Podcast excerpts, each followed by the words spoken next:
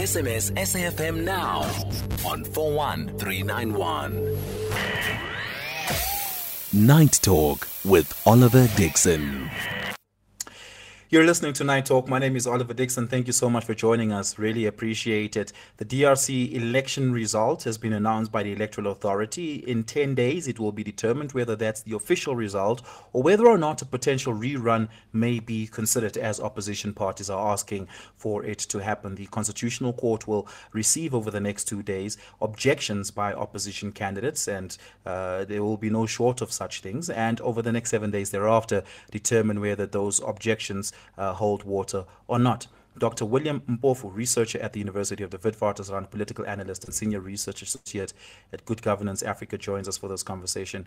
Uh, Dr. Mpofu, good evening. Thank you so much for your time. Really appreciate it. A landslide victory for Tshisekedi.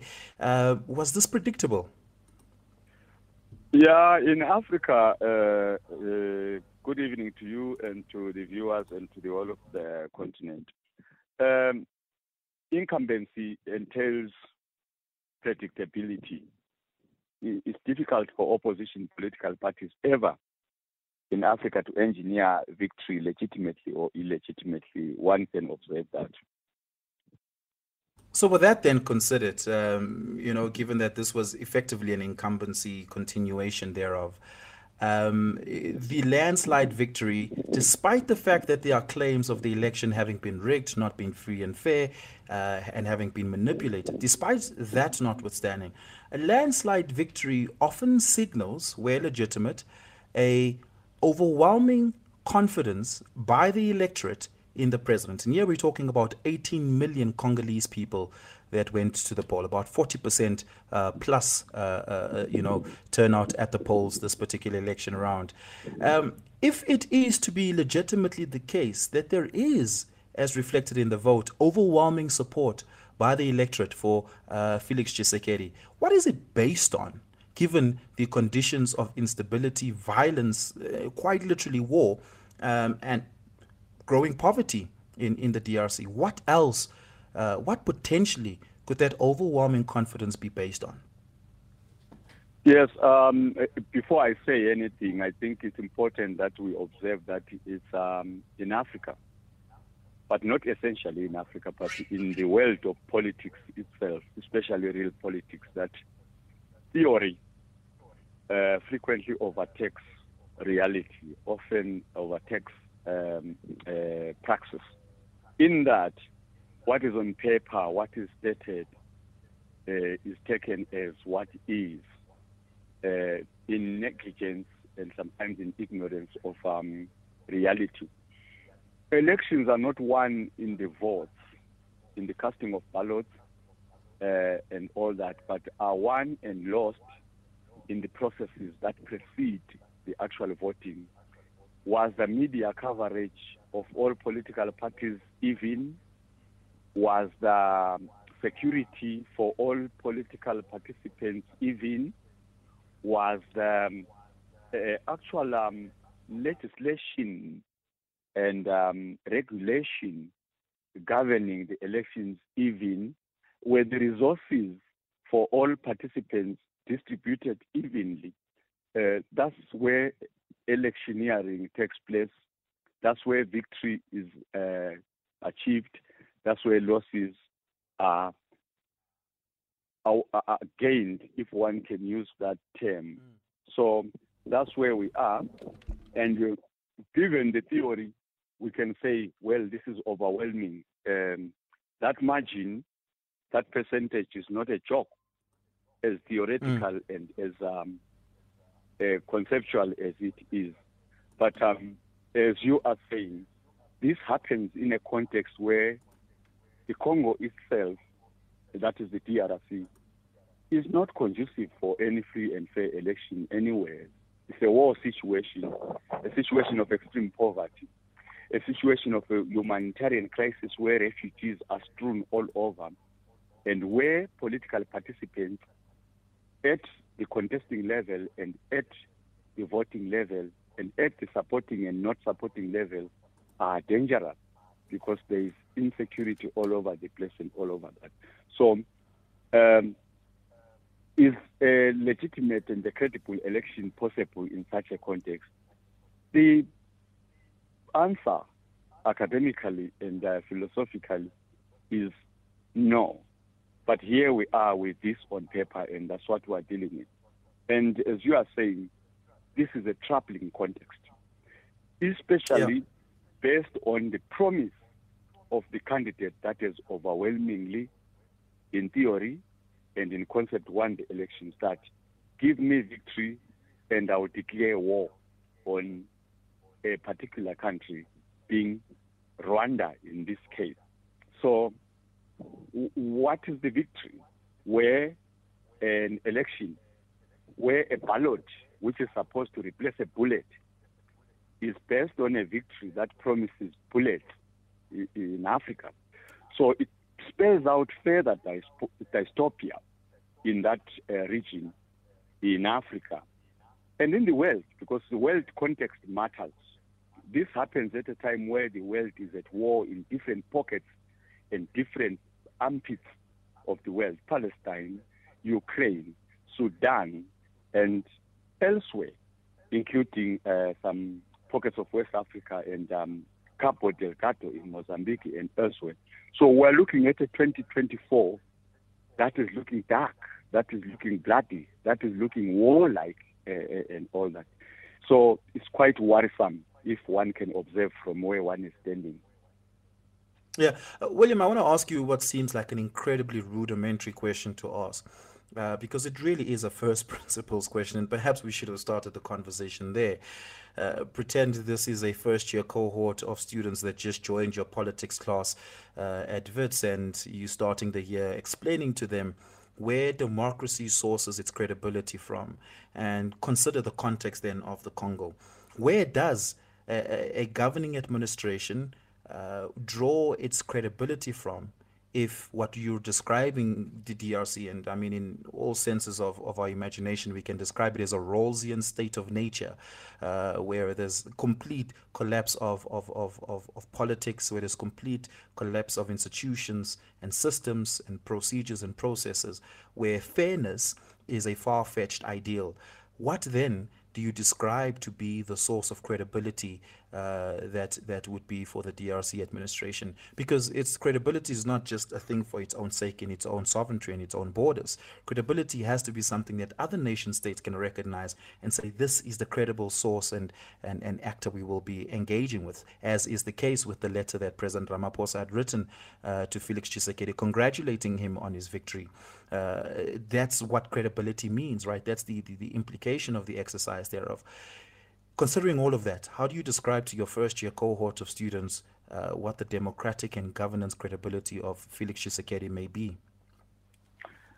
Uh, I, I, want to congratulate you and celebrate you for uh, mentioning uh, the collapse of politics. Because uh, all these uh, conflicts not just in the DRC, the skirmishes that we've seen and the instability that we've seen, but worldwide, where politics collapses, war erupts. And um, the tragedy that we've witnessed is that um, uh, uh, credibility tends to be usurped by elites that have the power and the privilege to endorse each other, to congratulate each other, and to award credibility and legitimacy to each other. The South African establishment is not just an establishment, it's an African power. When South Africa speaks in Africa, uh, Africa sneezes. So, politically, that uh, President Ramaphosa has congratulated uh, President uh, Tshisekedi, President elect, is politically significant. But credibility should if the political, not politics, if the political was at play, if liberation was at play, credibility should lie with we the people. And what we have in theory, as we have just spoken, is that the people of the DRC have overwhelmingly endorsed uh, uh, President Tshisekedi and his establishment as his and his ambitious as their elected uh, establishment. But uh, practically and liberatory credibility should lie with we, the people. Debate can ensure and go on on. Have the we, the people of the Cong, of the PRC, of Africa, and of the world, really, really overwhelmingly uh, endorsed this um, establishment. And um, given what the background that you have just brilliantly given yourself is um, when in Africa are we going to have multilateral um, organizations like the East African Union, uh, SADC, AU, ECOWAS that have the teeth to command African political parties, governing and not governing, to respect the will of the African people in every country, the we, the people of Africa. That is yet to be seen, where the will of the ordinary people of Africa, not the elite, not the former liberation movement, not the political parties, not the presidents that have a network of friendships and all that. The we, the mm. people, as African water drinkers and bread eaters, the we, the people, that will has really not been defended. And what makes it tragic is that this is happening in a fragile world, in a precarious world, where once again we have superpowers calling the shots, looking for spheres of in- influence. This country now belongs to this superpower. This one is commanded by that superpower. This one is controlled by the East. This one is controlled by the West. We do not even know if our leaders, elected or not, are our leaders, are our prefects, but not puppets, not people that are sponsored, not people that are managers on behalf of this and that superpower and all that. So for Africa, it's really worse because we have always been economically and politically commanded, squeezed, and compressed to spheres of influence and clients of other powers besides our own self. Yeah. So I, I, I, want us to pause for a minute and, and, and reflect on um, the imposition of the will of the people uh, in Africa over the last, let's make it the last two years, right? Uh, you, the Gabon, you saw a coup there in Gabon, Burkina Faso, Chad, Niger, um, and Mali. All of those countries either had successful coups or an attempt of a coup uh, sometime in the last uh, uh, two years, with uh, the disposition of uh, Ali Bongo being the most recent and the most successful thereof. Um, and what you saw was nations that had been, where presidents and administrations have been unseated through coups, those nations often give each other the exact credibility that uh, presidents give each other through the uh, through the seemingly democratic uh, tool of, of, of the vote, right? Um, and so when one nation recognizes another nation and forms a bilateral in, uh, relationship, they're telling each other we see each other as credible. That's effectively what that means, and that's where, as you just explained now, sometimes credibility can be borrowed from, especially when the source of it is itself seen as a credible uh, country, such as South Africa, President Ramaphosa giving credibility uh, to Felix Tshisekedi. So if the uh, the military coup commanders of Mali gives the military coup commanders of uh, Gabon a recognition of credibility, it so be it, right? And often it is assumed that when there's a coup, it is an action on behalf of the will of the people, even though it may not be. If we look at Sudan, for instance, we can see that the will of the people was to uh, dispose of the president, but not to live under military rule for as long as they have right now. This is why we've seen a resurgence of uh, the sort of um, civil uprising that we've seen in Sudan, right? In, at least in South Sudan. Um, consider that, and then consider perhaps even uh, the the disposition of Hosni Mubarak in Egypt uh, all those years ago when what came to be dubbed as the Arab Spring, and that being uh, the people taking uh, governance and the will of itself into its own hands and imposing its own will on, on its institutions and, and, and its democracy or whatever its uh, system of, of, of governance may be. Given that, and that there's a potential for the will of the people to uh, ensue in ways that are outside of the confines of democratic processes.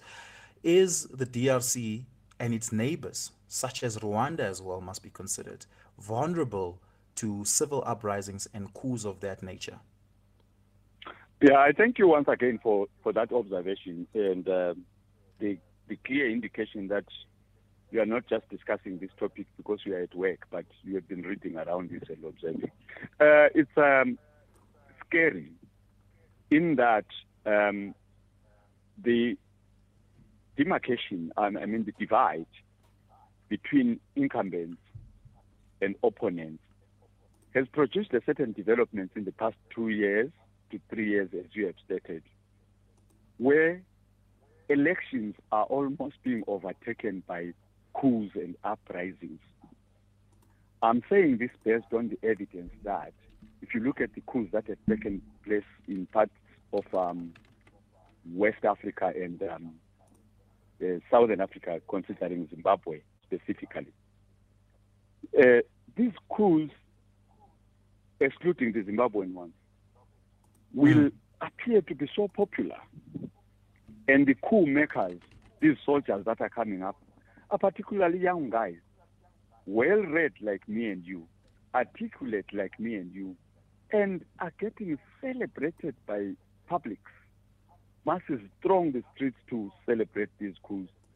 And these young soldiers are coming up to articulate exactly the language that resonates with the masses against incumbents that are accused of uh, coalescing with uh, imperialism, coalescing with corruption, coalescing with state capture, and coalescing with that.